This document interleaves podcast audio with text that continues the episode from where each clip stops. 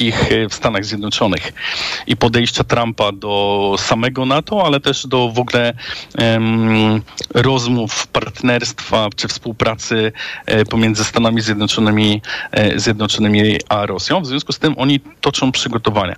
Jednym z takich elementów, które może przeszkodzić Putinowi w podjęciu takiej decyzji jest silna koalicja państw Morza Bałtyckiego, w tym Finlandii, e, Finlandii, Szwecji, e, właśnie Polski, Litwy, Łotwy i Estonii, która nie tylko będzie lobbować w Unii Europejskiej i w Europie w ogóle na rzecz jakby zrozumienia istoty e, zagrożenia i to się dzieje, ale też będzie wspólnie pokazywała, że mm, to te państwa, to nie będzie atak na przykład Rosji tylko na Łotwę, czy Estonię, czy Litwę, ale będzie to atak znacznie szerszy i coś jest jeszcze inne porozumienie e, niż tylko Wielkiego Sojuszu, e, mm, Sojuszu natowskiego. I to może, to jest jeden z elementów odstraszenia mm, Rosjan, stąd zapewne te działania.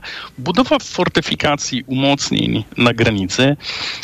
Proszę pamiętać, że to jest tylko jakby jedno z narzędzi, które już opóźni potencjalny, opóźni ewentualny, y, ewentualny atak. Przy czym na razie jesteśmy jeszcze na etapie, gdzie możemy walczyć E, burzyć plany e, reżimu putinowskiego w zupełnie inny sposób, na przykład kwestiami politycznymi i gospodarczymi. Mm, a co pan ma konkretnie na myśli? E, no na przykład już e, jeszcze bardziej restrykcyjne sankcje, które są w, e, na Rosję, rozszerzenie znaczne tych sankcji, a przede wszystkim na przykład no właśnie zajęcie się kwestiami już teraz na poważnie, nie tylko zamrożenie, zamrożenie aktywów rosyjskich, ale tak naprawdę zaczęcie ich wykorzystywania chociażby na rzecz obrony mm, Europy czy wsparcia obrony Ukrainy. Putin, reżim putinowski musi zacząć płacić za tą wojnę. On na razie tylko traci pieniądze, ale jeszcze nie płaci za wojnę na Ukrainie. E, I to jest zasadnicza różnica. No na przykład nałożenie ceł na wszystkie produkty wwozowe i wy, wysyłane do Rosji, a handel tak naprawdę przecież wieloma produktami e, jest możliwy i one nie są obłożone sankcjami, a na przykład a środki uzyskane z tych ceł na przykład przeznaczone na e, obronę, e, właśnie wzmacnianie obrony zarówno w krajach europejskich, czyli zbrojenia, m, budowę odporności państw, na przykład obrona cywilna, e, ale też na wsparcie e, Ukraińców, bo najlepszym sposobem na razie m, zniwelowania, zniszczenia tych planów imperialnych Putina jest e, po prostu silna obrona e, Ukrainy i próby nadal odzyskania okupowanych terenów. Gdyby doszło do ataku Rosji na, na Polskę, bo to jeden z wariantów tego planu, o którym pan w tej chwili mówi, też mówią o tym eksperci z wielu krajów, to czy Polska jest w ogóle w stanie w długotrwały i skuteczny sposób bronić się, nim przyjdzie pomoc ze strony sojuszników? No właśnie jest pytanie, co znaczy długotrwałe, bo to znaczy, ile ta wojna miałaby trwać. E, po drugie, myślę, że tutaj nie jest kwestia mm, e, kwestia tak naprawdę obrony samej Polski przed Rosją, tylko właśnie szerszego sojuszu. Bo to nie, celem tak naprawdę Polska będzie tylko jednym z celów e, przy tej krótkiej, potencjalnie krótkiej wojnie w oczach, w mniemaniu, w mniemaniu Rosjan. Natomiast jest pytanie, jakie są możliwości obronne wszystkich krajów i jakie są sposoby na to, czyli jakie są taktyczne. No jednym z takich możliwości mm, to, co Rosję pcha do tego, jest to, że ten front miałby, nie wiem, szerokość około 600, 300 y, kilometrów, 350 mniej więcej kilometrów, e, kiedy w, na Ukrainie było to ponad e, na początku prawie 2000 kilometrów, więc e, zupełnie inne pole, pole walki, również w kwestiach logistycznych. Natomiast pytanie jest, jaka by musiała być odpowiedź państw natowskich, e, żeby tą Rosję w tym ataku e, zatrzymać. A to jest między innymi no, chociażby właśnie rozszerzenie frontu, na przykład na działania na granicy z uderzenie w cele rosyjskie na granicy mm, z Finlandią albo zmasowany atak ze wszystkich stron. Proszę pamiętać, że Putin ma jeszcze jeden cel, a czy w sensie takim, że ta wojna wyglądałaby na tyle, że tu atak nastąpiłby z dwóch kierunków i na pewno e, atak nastąpiłby również z kierunku białoruskiego. E, a to, co widzimy też na Białorusi, chociażby zmiana doktryny obronnej e, państwa białoruskiego. Ona została, ogłoszona, ona została ogłoszona ponad tydzień temu. E, tak jest, ale to są takie działania, które pokazują, że ktoś się przygotowuje do pewnych, e, pewnych możliwości, również w kwestiach dowodzenia zmian prawnych.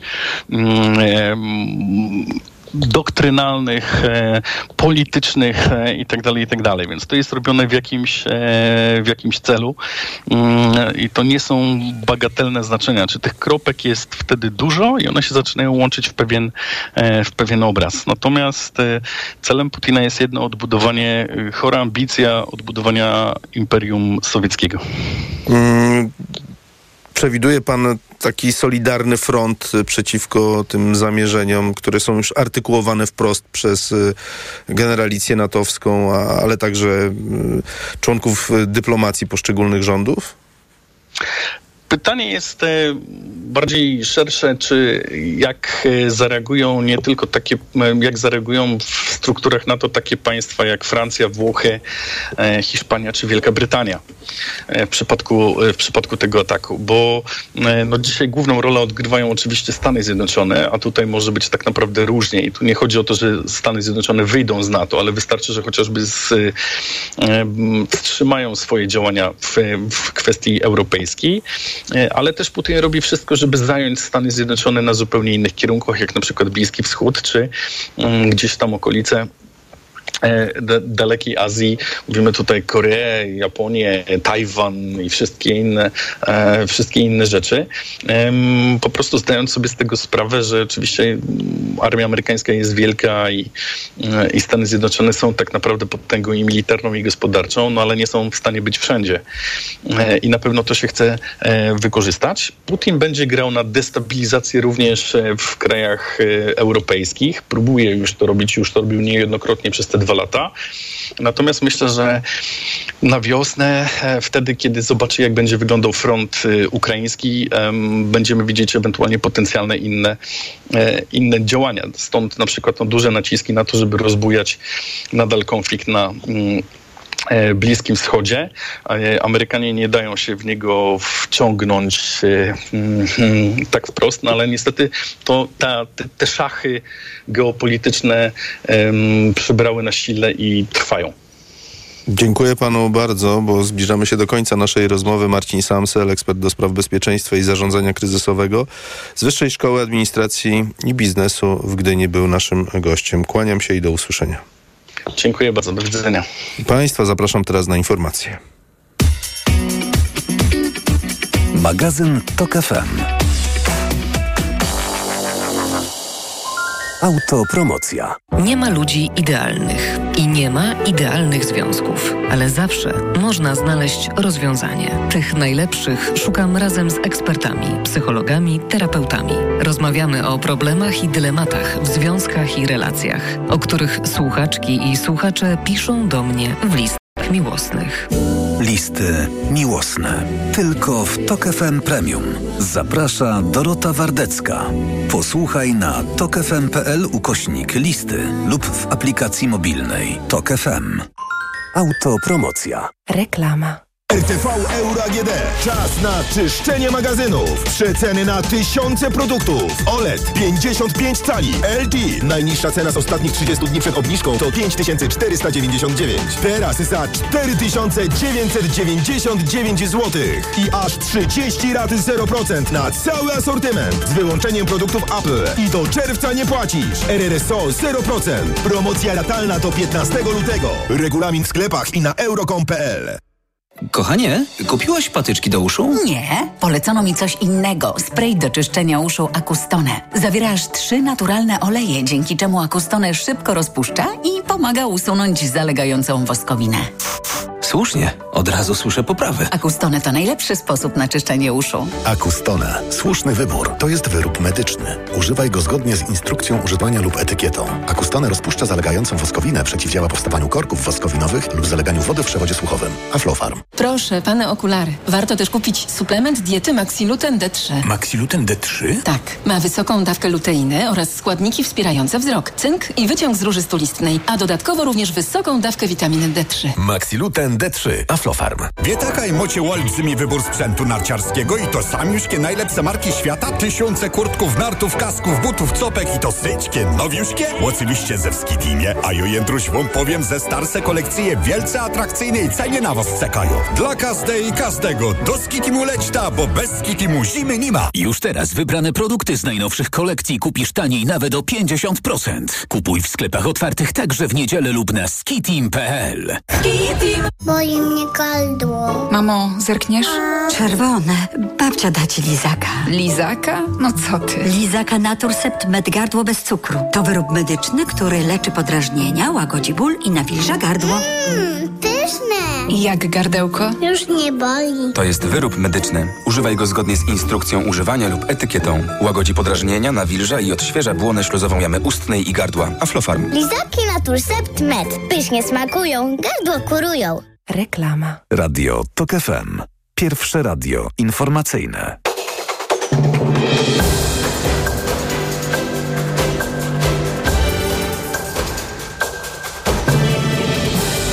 Dwadzieścia Marcin Grzebielucha. Dwa promile alkoholu w wydychanym powietrzu stwierdzono u lekarki na szpitalnym oddziale ratunkowym Szpitala Wojewódzkiego w Legnicy na Dolnym Śląsku. Natychmiast usunięto ją z placówki i policjanci ustalą, czy naraziła życie lub zdrowie pacjentów na niebezpieczeństwa. Charles Cost, najstarszy francuski mistrz olimpijski, który 8 lutego świętować będzie setne urodziny, ma zamiar wziąć udział w sztafecie z ogniskiem, z ogniem olimpijskim, która będzie przemierzać Francję przez i przed Igrzyskami Paryż 2024. Złoty medal w kolarstwie torowym sportowiec zdobył 76 lat temu w Londynie. Jutro po feriach do szkół wracają uczniowie z województw podlaskiego i warmińsko-mazurskiego, dla których przerwa trwała do 20 stycznia. Jeszcze przez tydzień odpoczywać będą uczniowie z lubelskiego, łódzkiego, podkarpackiego, pomorskiego i śląskiego. A więcej informacji w pełnym wydaniu o 13. Radio TOK FM. Pierwsze radio informacyjne.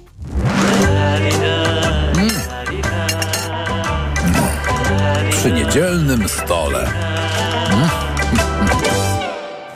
Przy niedzielnym stole to nasz stały cykl w niedzielnym magazynie Radia Tok FM jest 12.22 na zegarach, a w naszym studiu Paweł Płaczek. Dzień dobry. Dzień dobry. Autor książek, bloger, także tej, która nosi tytuł Święta, Święta i po świętach, czyli celebracja przez cały rok.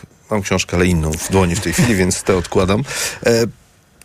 Mam za to w, w, w PDF-ie książkę w, przed sobą i, i, proszę powiedzieć, skąd w ogóle pomysł, żeby święta rozciągnąć na 365 dni, skoro one e, właśnie mają swoją wyjątkowość w tym, że zdarzają się raz do roku. I trwają tak krótko tak naprawdę. To od wielu lat był taki mój pomysł, żeby te wszystkie potrawy, które gdzieś e, no, krążą wokół tych tak naprawdę tylko trzech dni e, Bożego Narodzenia i Wigilii, a do których bardzo często tęsknimy przez cały rok. Są to potrawy, a jakby no mówimy o całych świętach, czyli to nie jest tylko barszcz przysłowiowy i uszka czy pierogi, tylko są to i przystawki, cała masa ryb, cała masa sałatek, czy jakiś godzina nie 22, więc tak tylko można powiedzieć wyskokowych, które też nam towarzyszą, bo są to i słodkie i wytrawne napoje.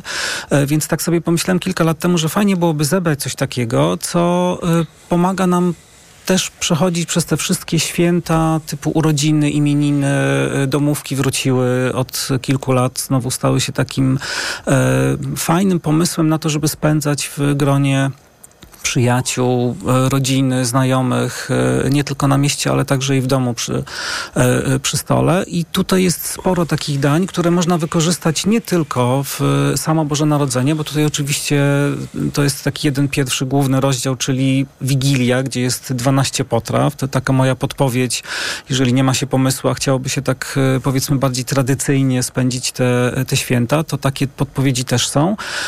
Ale jest też cała masa przepisów, które możemy w ciągu roku e, wykorzystywać i które niekoniecznie muszą być tylko i wyłącznie w e, trakcie Bożego Narodzenia. Tak y, będę prowokował pana Mhm. w tej dyskusji, żeby ona nabrała temperatury, jak w kuchni zupełnie. Wyobraża pan sobie, nie wiem, e, letnią porę 25 lipca są imieniny Anny, dobrze pamiętam? Tak. I, i zaserwowany karp smażony na przykład tego E, dnia. Przyznam szczerze, że do ubiegłego roku jeszcze sobie tego nie wyobrażałem, ale książkę e, tworzyłem od kwietnia do lipca właśnie, e, bo taki był deadline. E, I e, jak tworzyłem te wszystkie przepisy od właśnie karpia, czy od sałatek, czy od ryb i barszczu, to przyznam szczerze, że tak, z jednej strony zawsze tęskniłem do tego przygotowania w trakcie Bożego Narodzenia, bo to jest i klimat, i e, dużo czasu, który spędzam z e, mamą przede wszystkim w kuchni. A tutaj okazało się, że na zewnątrz e, 30 parę stopni, dużo światła, dzień, bardzo, dzień bardzo długi i te potrawy y, smakowały y, równie dobrze. E, one oczywiście nie były wszystkie jednocześnie podawane, więc tego klimatu Wigilii czy Bożego Narodzenia oczywiście, że nie było, e, ale tak, y, one się spokojnie sprawdzają. E, myślę też sobie, że w, na przestrzeni ostatnich lat od wielu potraw, czy od wielu, zresztą coraz mniej ryb tak naprawdę też jadamy, więc myślę, że to byłby też taki fajny impuls do tego, żeby wrócić do wielu potraw, do wielu dań, do wielu produktów, o których no niestety zapominamy. E, Proponuje pan 100 potraw, 100 Tak, przepisów, tak. może w, ten sposób. Ale niektóre z nich no, niejak nie przystają do wigilijnej, albo inaczej bożonarodzeniowej tradycji Mhm. w Polsce, no bo gdyby, y, nie wiem, ktoś, kto pielęgnuje te tradycje pokoleniowo, przeczytało Brukselce z Chili, to pewnie złapałby się za głowę i powiedział, co to ma wspólnego ze świętami. E, Tak i nie, E, bo na przykład przepis na brukselkę to jest e, przepis moich przyjaciół, którzy przywieźli go bodajże z Wielkiej Brytanii, bo tam jest to taka przystawka podawana właśnie w okresie Bożego Narodzenia. I, I oni tutaj też od wielu, wielu lat podają na rodzinnym stole właśnie tylko i wyłącznie w okresie Bożego Narodzenia, że to stała się taka tradycja. I tutaj jest sporo takich przepisów, które jakby tworząc książkę, no to, to nie mogła być tylko podpowiedź na 12 potraw wigilijnych, tylko tych potraw musiało być zdecydowanie więcej. E, ale umówmy się, że to nie jest, e, Boże Narodzenie to nie jest tylko sama Wigilia, tylko to są i obiady, przy których się spotykamy, i śniadania, e, i jakby cały, e, całe dni e, spędzamy e, przy stole, więc tych e, potraw tam się przeplata e, dosyć e, dużo. E, I tutaj też e, przygotowując e, te wszystkie przepisy i wymyślając sobie, e, bo zdecydowana większość to jest też e, mój stół e, z Bożego Narodzenia, moja Wigilia w domu rodzinnym, który też był taki dosyć bardzo eklektyczny, bo część rodziny, cała rodzina taty to jest Śląsk, e, rodzina mamy to jest Wilno i okolice, e, więc też e, u mnie bywało e, na przykład tak, że u mnie na święta nie jadało się nigdy pierogów, czyli też taki klasyk e, e, Bożego Narodzenia, który w Polsce jest wszędzie znany. U mnie nigdy pierogów nie było, bo jak babcia zawsze się śmiała, pierogi to my cały, e, cały rok e, e, przygotowujemy, więc to akurat dla nas żadne odświętne e, danie. Więc y, no, szperałem i po przepisach y, przyjaciół, i po przepisach znajomych. Y, Tu jest na przykład taki przepis zaprzyjaźnionej Ani z Trójmiasta na śledzia takiego pieczonego w racuchach. I też sporo osób robi wielkie oczy, że śledź podany jednak nie w formie sałatki czy na zimno, tylko on jest właśnie na ciepło smażony, jak takie klasyczne racuchy, do których jesteśmy przyzwyczajeni, tylko nie z jabłkami, tylko, tutaj właśnie ze śledziem. I ja już wiedziałem w połowie ubiegłego roku, że ten przepis y, na stałe zagości do mojego e, rodzinnego domu i na, na rodzinne święta, e, więc tych przepisów tutaj tak, by, e, było sporo takich, którymi się inspirowałem pod kątem wielu rodzin, wielu domów, bo jak wiadomo, ile kuchni, tyle pomysłów, ile rodzin, tyle tradycji i na takie bardzo klasyczne święta, i na takie urozmaicone, więc tutaj jest podpowiedzi naprawdę sporo. I na samo Boże Narodzenie i później właśnie na to, żeby też przenieść e, na zdecydowanie dłuższe miesiące tej celebracji. Mówił pan kilka chwil temu o zmieniającej się formule organizowania przyjęć, takich eventów dla znajomych. Tak to nazwijmy, że znów to życie przenosi się z restauracji do, do domów. A myśli pan, że święta też przeżywają okres takiej i koniunktury, i dekoniunktury, jeśli chodzi o tradycję? E, Mam wrażenie, że co potwierdza zresztą statystyka dotycząca gości hotelowych w okresie Bożego Narodzenia. Niektórzy wybierają się poza, poza dom. E, Starają się spędzić e, te święta, uatrakcyjniając je poprzez e, wypady, czy to nad morze, czy, czy w góry. To ma znaczenie w kontekście pańskiej książki, czy będą korzystać z tych receptur, przepisów, czy też nie. Jaką tendencję pan zauważa? E, tak, faktycznie zmienia się. Od kilku lat e, taką modą stało się, żeby na święta wyjeżdżać, e, e, e, czy to w ciepłe kraje, czy to gdzieś u nas e, w góry i też jakby potraktować to jako taki e, chwilowy, e, chwilową przerwę, e, jako na przykład jakieś takie krótkie e, międzyświąteczne ferie, E, ale jednak e, mam wrażenie, że e, większość ludzi spędza te święta bardziej tradycyjnie, e, jednak w domu, e, między e, wyjazdami od dziadków do e, wujostwa i tak dalej, i tak dalej. Więc ja tutaj chyba bym się nie bał o to, że, że nie będziemy wracali do tych tradycyjnych rzeczy. Plus taka, myślę, że kontra dla tych wszystkich, którzy wyjeżdżają na te święta właśnie, które spędzają gdzieś w hotelach czy pod tak zwaną palmą. To jest właśnie podpowiedź, żeby po powrocie na przykład ze świąt e, e, wrócić do kilku przepisów, czy te święta. Ja też wiem z doświadczenia, że u mnie tak bardzo zawsze było tradycyjnie, e, ale nastał kiedyś taki rok, że niestety Wigilię e, spędzaliśmy bez e, taty i wtedy święta postanowiliśmy po jego powrocie ze szpitala w, na koniec stycznia i wszystkie te i potrawy i świętowanie można było spokojnie po prostu w gronie rodzinnym spędzić kiedy indziej, bo to też chodzi, to takie, ja bardzo lubię takie podejście włoskie, czyli koncentrowanie się na tym, z kim się spędza, niekoniecznie gdzie, ale właśnie na tym, e, em, jak, w jakim towarzystwie, że to też to przygotowanie i to obmyślanie samych tych e, świąt, potraw, czy tego, m, co będziemy jedli, czy, czy w ogóle nie będziemy się koncentrowali na jedzeniu, tylko e, na zupełnie jakby takim przeżywaniu e, kontaktu i tego, że jesteśmy ze sobą po wielu miesiącach, bo no, wszyscy zapracowani, nie mamy czasu na to, żeby się spotykać, E, a tutaj jest właśnie ten czas, który można zaplanować e, i to jedzenie jest takim fajnym dodatkiem, mam, e, mam przynajmniej taką nadzieję. Mm, Nie obawia się pan, że jednak te mody i receptury zmieniają się z każdym, z każdym rokiem? Nie, nie, dlatego One że... pozostają Mhm. uniwersalne pańskim zdaniem? To znaczy nigdy nie będzie czegoś takiego jak uniwersalne, bo jednak y, y, kuchnia też się zmienia. Kuchnia, tak jak język, czy tak jak moda, też jest y, dynamiczna, to też są nowe trendy, to też są produkty, dania, czy, czy przyprawy, do których wracamy na przykład po wielu latach, czy, czy po wielu w ogóle dziesiątkach lat.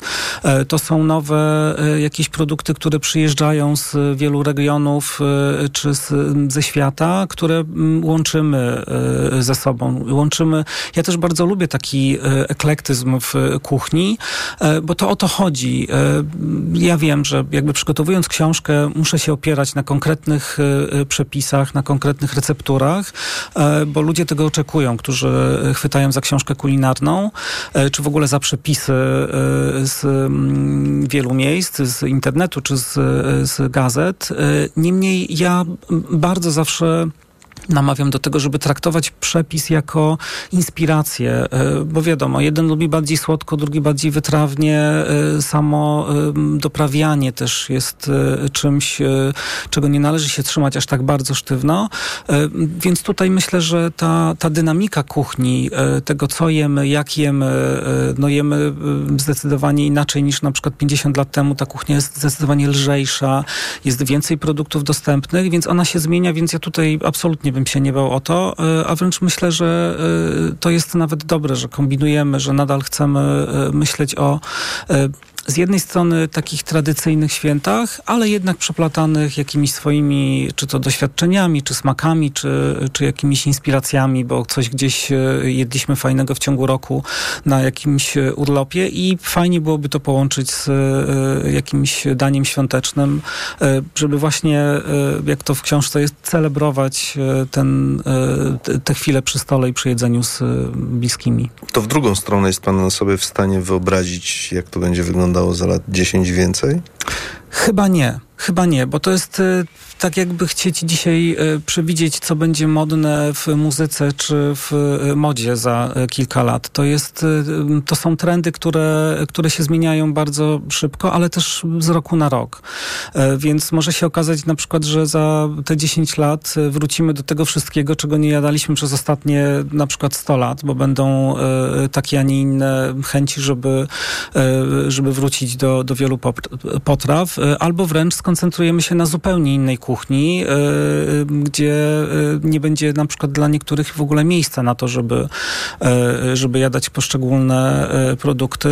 Czy, no ja na przykład teraz do kolejnej książki się przygotowuję, która będzie książką wegetariańską, więc tam też będzie, już, już widzę, tworząc odpowiednie przepisy, że w, w tych miejscach, gdzie jakby zawsze gościło mięso, no tego mięsa nie będzie, bo to też się zmienia. Odchodzimy od tego, zaczynamy zwracać uwagę na e, jakość produktów, zaczynamy zwracać uwagę na e, etykiety, zaczynamy to jest e, moim zdaniem super trend, że, że faktycznie zaczynamy być świadomi tego, co kupujemy do jedzenia i co ląduje w naszej lodówce i tego, jak e, wykorzystujemy to jedzenie. Więc tutaj też myślę, że, że te najbliższe lata będą takie bardzo kluczowe pod tym kątem, jak bardzo zmienia się nasze myślenie i jak bardzo zmienia się nasza taka, takie nasze podejście właśnie do tego, że to jedzenie to nie jest taka masówka, która ląduje w lodówce, którą bardzo często potem też wyrzucamy marnując jedzenie, bo to też jest bardzo duży problem. E, więc myślę, że to będzie się bardzo, bardzo zmieniało. Bardzo dziękuję panu za rozmowę. Paweł Płaczek, autor książek, bloger, e, także tej, która była punktem wyjścia do naszej rozmowy, noszącej tytuł Święta, Święta i po świętach, celebracja przez cały rok. Bardzo mm. dziękuję. Bardzo dziękuję. Państwa zapraszam teraz na informacje. Jest punktualnie 12.36. Mm. Przy niedzielnym stole. Przed nami jeszcze dni walki, dni różnego rodzaju napięć. Mamy dzisiaj dwóch poważnych kandydatów do stanowiska premiera. Ja uważam, że jest jeden poważny kandydat, to Donald Tusk, który tę misję rozpocząć powinien jak najszybciej. Dlatego po spokojnej analizie i przeprowadzonych konsultacjach postanowiłem powierzyć misję sformowania rządu premierowi Mateuszowi Morawieckiemu. Prezydent się skompromitował. 11,5 miliona ludzi zostało dzisiaj spoliczkowanych przez prezydenta. Pamiętajcie o tym, że przed nami jeszcze dni walki, dni różnego rodzaju napięć. Cały czas jest prezydentem, który jest pod nóżkiem Kaczyńskiego. Radio TOK FM. Pierwsze radio informacyjne. Posłuchaj, aby zrozumieć. Autopromocja. Są Polacy tworzący sztuczną inteligencję na świecie i czy jest szansa, by tworzyli ją również w Polsce? Nasze gwiazdy informatyki rozwijają sztuczną inteligencję w OpenAI i w Google. Tworzą startup Eleven Labs, ale czempiona sztucznej inteligencji na miarę firm francuskich czy niemieckich w Polsce wciąż nie mamy. Czemu wyjeżdżają, no i czy mogą wrócić do kraju? I co dziś może zrobić Polska, żeby stworzyć im warunki do rozwoju? Tech Storie. Zapraszają Sylwia Czubkowska i Joanna Sosnowska. Słuchaj na tokefm.pl lub w aplikacji mobilnej Tok FM. Autopromocja. Reklama. RTV Euro AGD. Teraz w euro wielorabaty. Piąty produkt nawet za złotówkę. Promocja na tysiące produktów dużego i małego AGD. Tylko do 15 lutego. Szczegóły i regulamin w sklepach i na euro.com.pl. Potrzebuję czegoś dobrego na zatoki. Proszę, Renopuren Zatoki Hot. Zawiera składniki wpływające na zdrowie górnych dróg oddechowych, w tym zatok. Tymianek. I wspierające odporność. Czarny bez, witamina C i cynk. Suplement diety Renopuren. Teraz również bez cukru. Aflofarm. Kierowco, bądź przygotowany na wszystko, co może spotkać Cię w drodze i na parkingu. Poznaj wideorejestratory Garmin Dashcam, które wyróżnia solidna konstrukcja, świetna jakość nagrań i automatyczne wykrywanie zdarzeń. Twoje auto jest bezpieczne, nawet jeśli nie jesteś w pobliżu, dzięki funkcji ochrony parkingowej umożliwiającej podgląd na żywo. Wideorejestratory Garmin Dashcam dostępne w Media Expert już od 450 zł. Przyjmuję dwa razy w weekend, w sobotę i niedzielę od 16 w Radiu TOK FM. O. Na wizytę u doktora zaprasza Ewa Podolska. I zdrowia życzę. Sponsorem programu jest Herbapol Poznań, producent leku Urosept, stosowanego pomocniczo w zakażeniach układu moczowego. Jako dietetyk na wątrobę zawsze polecam Proliver, ponieważ zawiera składniki wspierające właściwą pracę wątroby. Często ze względu na dietę, wiek czy masę ciała zwracam uwagę na poziom cukru we krwi. Wtedy proponuję nowość Proliver Diabeto. Suplement diety Proliver Diabeto dba o wątrobę, a dodatkowo zawiera wysoką dawkę morwy białej, która przyczynia się do utrzymania prawidłowego poziomu cukru. Stosując Proliver Diabeto osiągamy obie te ważne korzyści. Proliver Diabeto, zdrowa wątroba i prawidłowy poziom cukru. Aflofarm. Wyciąg z liści garczocha wspiera utrzymanie zdrowej wątroby. Walentynki w Media Expert. Przeceny na walentynki w Media Expert. Na przykład smartwatch Garmin Instinct grafitowy. Najniższa cena z ostatnich 30 dni przed obniżką 899 zł 99 groszy. Teraz za jedyne 649 z kodem rabatowym taniej o 250 zł. Walentynki w Media Expert. Tu włączamy niskie ceny. Reklama. Radio TOK FM. Pierwsze radio informacyjne.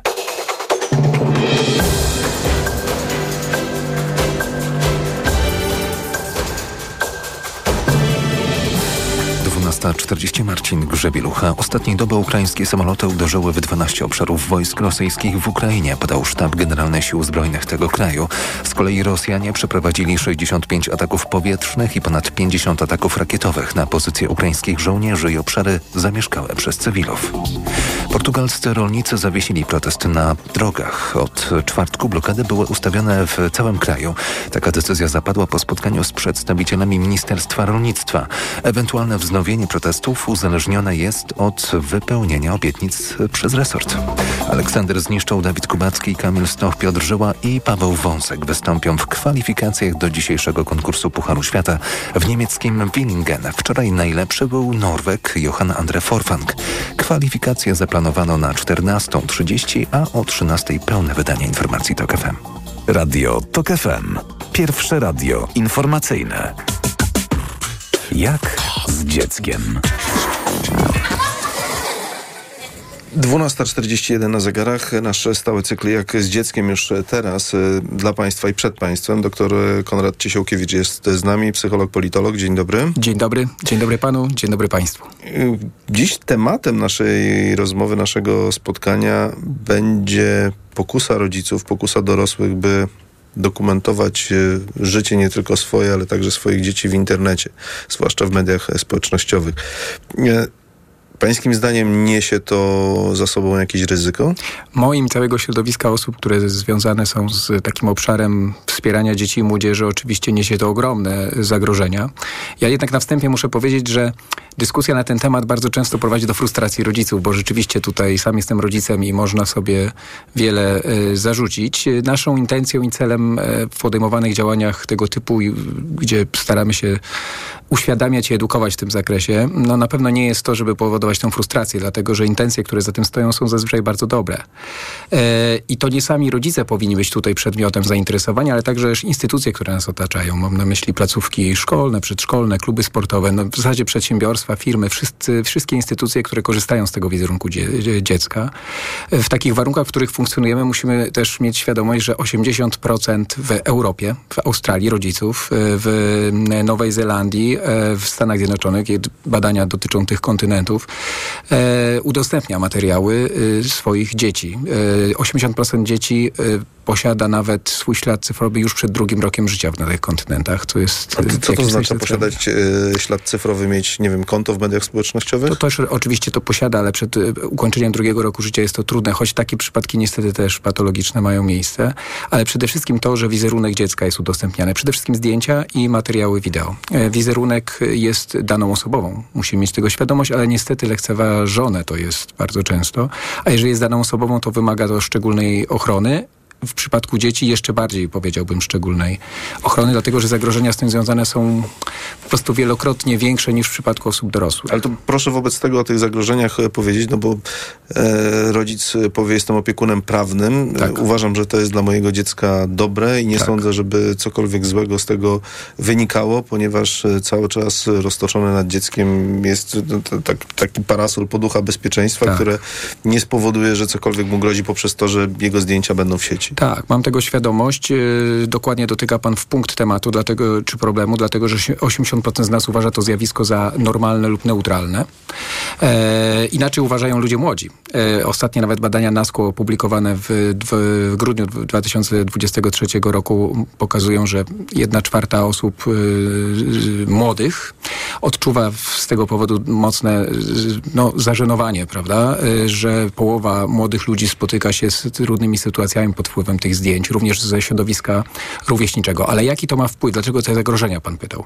Przede wszystkim musimy mieć świadomość, że to jest takie okno troszeczkę. Dzisiaj wizerunek, który umożliwia identyfikację człowieka młodego, powoduje bardzo wiele konsekwencji. Myślę, że jest kilka argumentów, dla których my powinniśmy brać to pod uwagę naprawdę bardzo, bardzo poważnie. Po pierwsze, to jest fundamentalne prawo dziecka i prawo człowieka.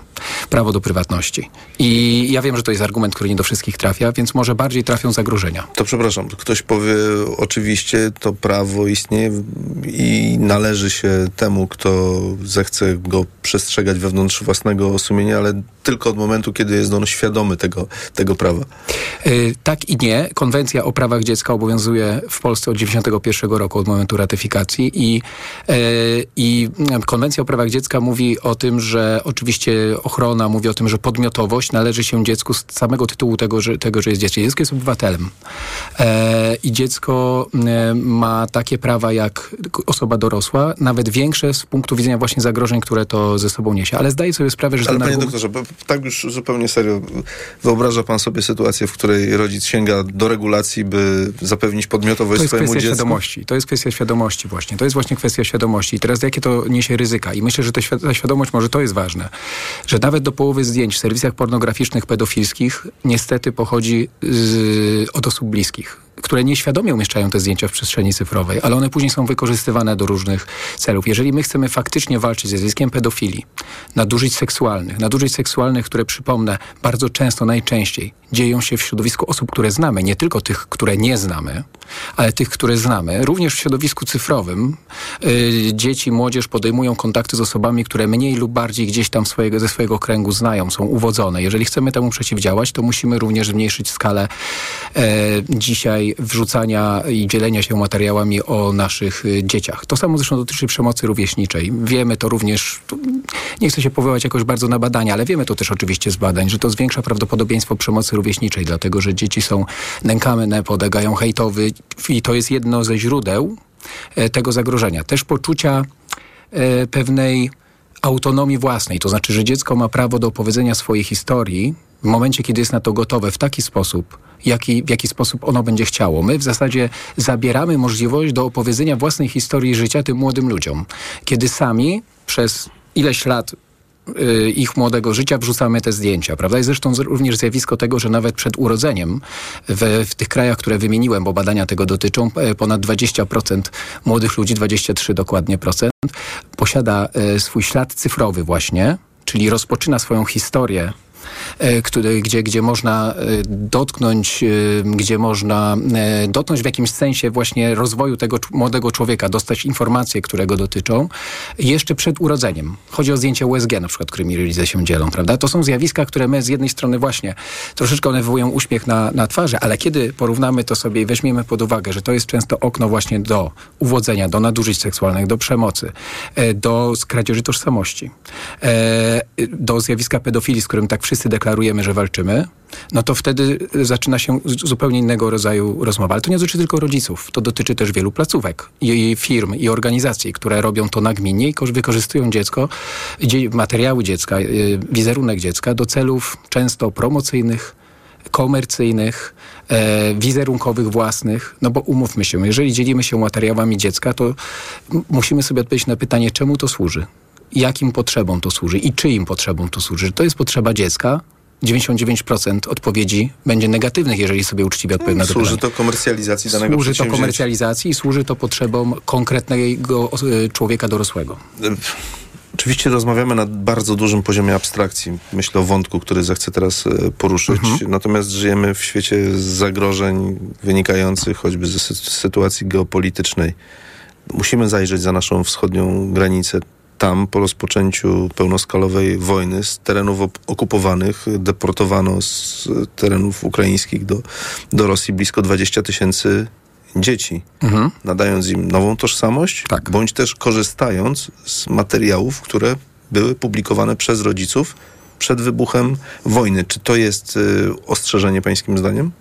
E, Czy to jest ostrzeżenie, mówi pan o wizerunku też e, tych dzieci? Oczywiście, że tak, dlatego że metody stosowane przez e, dyktatorów są metodami znanymi od, od, od dziesięcioleci, prawda? I tutaj rzeczywiście kradzież, można powiedzieć, dzieci, która jest zresztą jednym z podstawowych argumentów, dla których Międzynarodowy Trybunał Sprawiedliwości wszczął postępowanie przeciwko dyktatorowi rosyjskiemu oraz rzeczniczce praw dziecka rosyjskiej, dopuszczających to, akceptujących i certyfikujących tę no, bezprawne działanie, które kończy się traumą, prawda, całych rodzin i tych, i tych młodych ludzi. Tak, to ma swoje również konsekwencje dla państwowości, dlatego, że kradzież tożsamości takich osób, y, no w konsekwencji, konsekwencje bardzo trudno jest sobie przewidzieć, ale one są po prostu nie, nawet trudne do zliczenia, prawda? Ja, y, ja wiem, że rozmawiamy o, na poziomie abstrakcji, ale jak rozmawiamy o poziomie abstrakcji, to z kolei ukonkretnia to mm, z zeszłego roku, czy sprzed dwóch lat ra- raport UNICEF-u, który mówi o inwazji Rosji na Ukrainę i zagrożeniach z tym związanych i zagrożeniach związanych z cyberwojną, że środowiska mm, organizacji pozarządowych, szczególnie mm, pomagające dzieciom w e, potrzebie, są bardzo miękkim podrzuszem i są polem zainteresowania e, no, różnych sił politycznych i właśnie dyktatorskich o złej woli i że są to środowiska często bardzo też nieprzygotowane i my też trochę jako społeczeństwo, które tak łatwo dzieli się, przekazuje informacje, nie tylko dezinformując, no bo dezinformacja zakłada złą wolę. My to robimy często z dobrą wolą, więc nie dezinformujemy, ale jednak jest to forma mizinformacji. Czyli przekazujemy w świat różnego rodzaju y, tysiące bitów informacji, e, które na koniec oznaczają krzywdę e, konkretnego człowieka i konkretnych grup społecznych. Mm, czy w takim razie można pokusić się o katalog dobrych praktyk dorosłych? W y, tym przypadku, o którym rozmawiamy, zdecydowanie można się pokusić. My stoimy na stanowisku, teoretycznie na tym stanowisku stoi również Urząd Ochrony Danych Osobowych. Ja wiem, że jak mówimy o UODO, to mamy na myśli jakieś procedury formalne i po prostu kwestie prawa, ale musimy, y, myślę, że pierwsze, co zawsze powinno nam przyjść do głowy, to jest kwestia, czy my przypadkiem nie instrumentalizujemy dziecka. Dzie- Każdy człowiek, to wynika z artykułu 30 Konstytucji Rzeczypospolitej Polskiej. Ma swoją przyrodzoną godność. Dziecko też. I teraz żaden człowiek nie powinien być traktowany jako środek, a wyłącznie jako cel sam w sobie. Przy dziecku jest nam dużo trudniej. Dziecko w przypadku sharentingu, dzielenia się właśnie jego wizerunkiem, danymi osobowymi, Wierunek to też jest dana osobowa, ponieważ łatwo jest łatwo identyfikowalna. Powinna podlegać szczególnej ochronie i nie powinna być nigdy środkiem. Jeżeli ona służy jako środek do zaspokojenia własnej potrzeby albo do potrzeby komercyjnej, jakiejś wizerunkowej, Ola Rodzewicz, pedagogzka, e, używa takiego sformułowania dziecko to nie kaloryfer, żeby się przy nim e, ogrzewać. I rzeczywiście przy dzieciach ogrzewamy się. Dziecko powoduje po, po pozytywne emocje, ale można to samo robić w inny sposób. E, no nie chcemy być i nie chcemy doświadczać tego, co, czego doświadczyły dzieci w Hiszpanii. Bardzo niedawno byliśmy informowani o tym, że grupa chłopców między 12 a 14 roku życia korzystała z e, aplikacji e, bazujących na sztucznej inteligencji, w której zdjęcia koleżanek były przetwarzane i umieszczane w, w taki sposób erotyczny, gdzie, gdzie, gdzie rzeczywiście rozprzestrzeniano na szeroką skalę e, wizerunek erotyczny koleżanek, przetworzony, czyli koleżanki nie były, zdjęcia nie były robione w sytuacjach, które miały charakter dwuznaczny, ale były tak przetworzone, że bardzo trudno było rozpoznać. Dzisiaj zresztą narzędzia sztucznej inteligencji umożliwiają takie tworzenie grafik, które, w których my przeciętni obywatele nie jesteśmy w stanie rozpoznać, czy jest to grafika, czy zdjęcie. I w taki sposób właśnie w Hiszpanii e, no, grupa młodych ludzi wywołała szok. Wszyscy się zastanawiają teraz, co z tym zrobić. To jest tylko jedna z konsekwencji. To jest tylko jedna z konsekwencji. Ale kiedy my w Polsce też doświadczamy tego, czego Europa Zachodnia doświadczała ciut chyba wcześniej, czyli przede wszystkim walki z pedofilią, to musimy mieć świadomość, że te metody są tak bardzo wyrafinowane, że my dzisiaj pompujemy w zasadzie branżę również tę właśnie pornograficzną, pedofilską, jeżeli nie hamujemy się jako rodzice, ale też jako placówki. Ja tutaj nie chcę powodować frustracji i obarczać odpowiedzialnością, albo nie chcę winą przede wszystkim, bo odpowiedzialnością tak, to jest nasza wspólna odpowiedzialność, ale nie chcę y, winić rodziców, bo to jest obowiązek jednak instytucji, które nas otaczają, żeby nas o tym informować, edukować, żeby wprowadzać właściwe regulacje. Jeżeli wizerunek jest daną osobową, to powinny być, y, powinno być egzekwowane, w szkole wydaje się, że nie zawsze to traktujemy właściwie, bo podpisując zgodę na wizerunek, wydaje nam się, że to wystarcza wystarcza do celów informacyjno takich elementarnych, podstawowych. Ale których to, przepraszam, wejdę panu w słowo. Bardzo często wiele placówek a wiem to z praktyki wyniesionej z pracy e, w telewizji. Już na starcie jakiejkolwiek kooperacji podsuwa rodzicom tak do podpisu zgodę nie Tak. tylko na użyczenie, ale także wykorzystanie Tak tego wizerunku w celach promocyjnych. Absolutnie. E, Bardzo często rodzic też e, być może jest tego świadomy lub nie. Jest to warunek konieczny, żeby dziecko zostało przyjęte do jakiejś organizacji czy też do placówki. No, tym samym ktoś, kto później zechce zdokumentować wizerunek dziecka, nie musi wcale pytać o zgodę, bo, bo dysponentem tego wizerunku jest już placówka. Tak, i to jest naszym zdaniem e, działanie, które przekracza granice, e, granice e, właściwej interpretacji. I rzeczywiście podpisanie takiej zgody po pierwsze nie jest obowiązkowe, ale też nie nakłaniam do tego, żeby po prostu z założenia nie podpisywać. Chyba Natomiast- to wiąże się prawdopodobnie z wykluczeniem. Tak, tak, dlatego trzeba tutaj dłużej Szykanowaniem rozwagi. nawet. Dziecko też czuje się odrzucone, odosobnione. Tak, tak, oczywiście, oczywiście. Ja jestem rodzicem, ale my pracujemy z setkami szkół na, i placówkami, świetlicami, więc ja jakby, my znamy ten temat oczywiście bardzo dobrze. To dotyczy również zdjęć dotyczy, z rozliczania się z projektów edukacyjnych, prawda, gdzie musimy dokumentować e, też e, realizację projektu. Ale powiem tak, do żadnego z tych celów nie jest potrzebny wizerunek dziecka. Wizerunek oznacza e, przede wszystkim twarz, prawda? Y, Czyli to, co umożliwia identyfikację dziecka. Można te zdjęcia robić w, w inny sposób. To się da.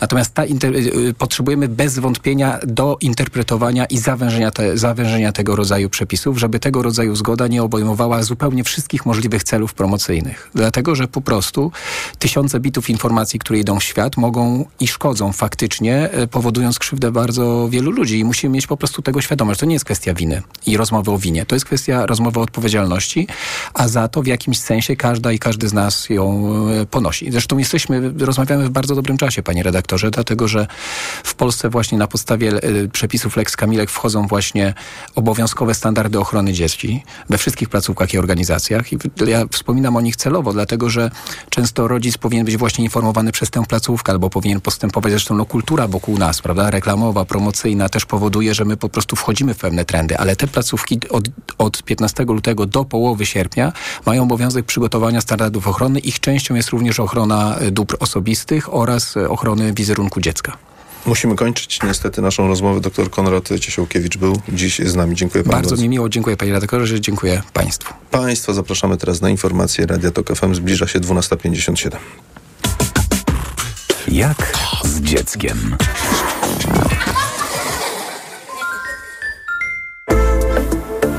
Rozmowy bardzo osobiste, osobiste spotkania i wspólne przeżywanie tego, co w kulturze najlepsze i najciekawsze.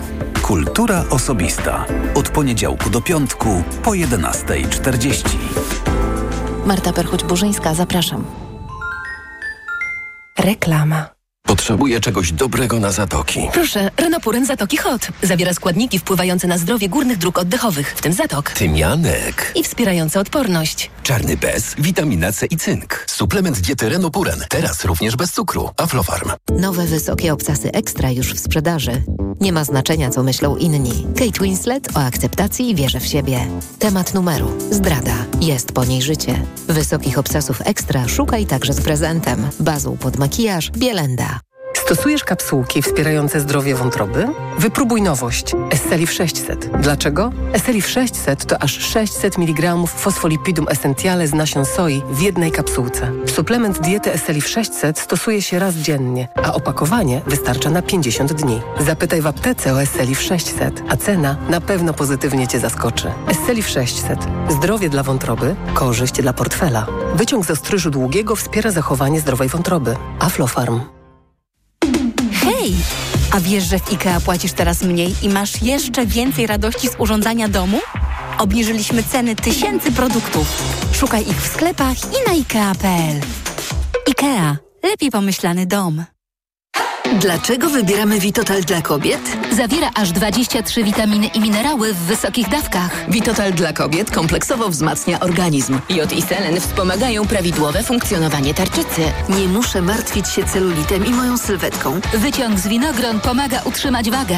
Vitotal dla kobiet zawiera też wyciąg ze skrzypu polnego, który sprawia, że moje włosy są piękne, a paznokcie zdrowe. Suplement diety Vitotal dla kobiet. Więcej niż witaminy. Aflofarm. Odjazdowa zima na stacjach BP, a wraz z nią odjazdowa promocja dla LPG. Sam raz na udany początek lub zakończenie odjazdowego wyjazdu na ferie. Zatankuj minimum 20 litrów autogazu, a pysznego hot doga standard z berlinką z Wild Bean Cafe otrzymasz w supercenie tylko 3,99. Odjazdowa zima trwa codziennie na stacjach BP. Cena hot doga przed obniżką wynosi 7,49. Regulamin na bp.pl. BP. Kierujemy się Tobą. Gdy za oknem zawierucha, cierpi na tym nos malucha. Aromactive. Plaster mały wnet uwalnia zapach cały i troskliwie nos otacza. Lekki oddech szybko wkracza. Aromactive zmniejsza troski. Pielęgnuje małe noski. Dostępny w aptekach. Za Twój czas, za odwagę, za zmaganie się z przeciwnościami, za to, że się nie poddajesz, za robienie czegoś dla innych, za bycie razem. Związek Organizacji WRZOS dziękuję za kolejny wspólnie spędzony rok. Wszystkim działającym w stowarzyszeniach, fundacjach, klubach sportowych, lokalnych grupach działania, OSP oraz kołach gospodyń wiejskich. Wasze zaangażowanie dla lokalnej społeczności jest bezcenne. www.wrzos.org.pl Reklama. Radio TOK FM. Pierwsze radio.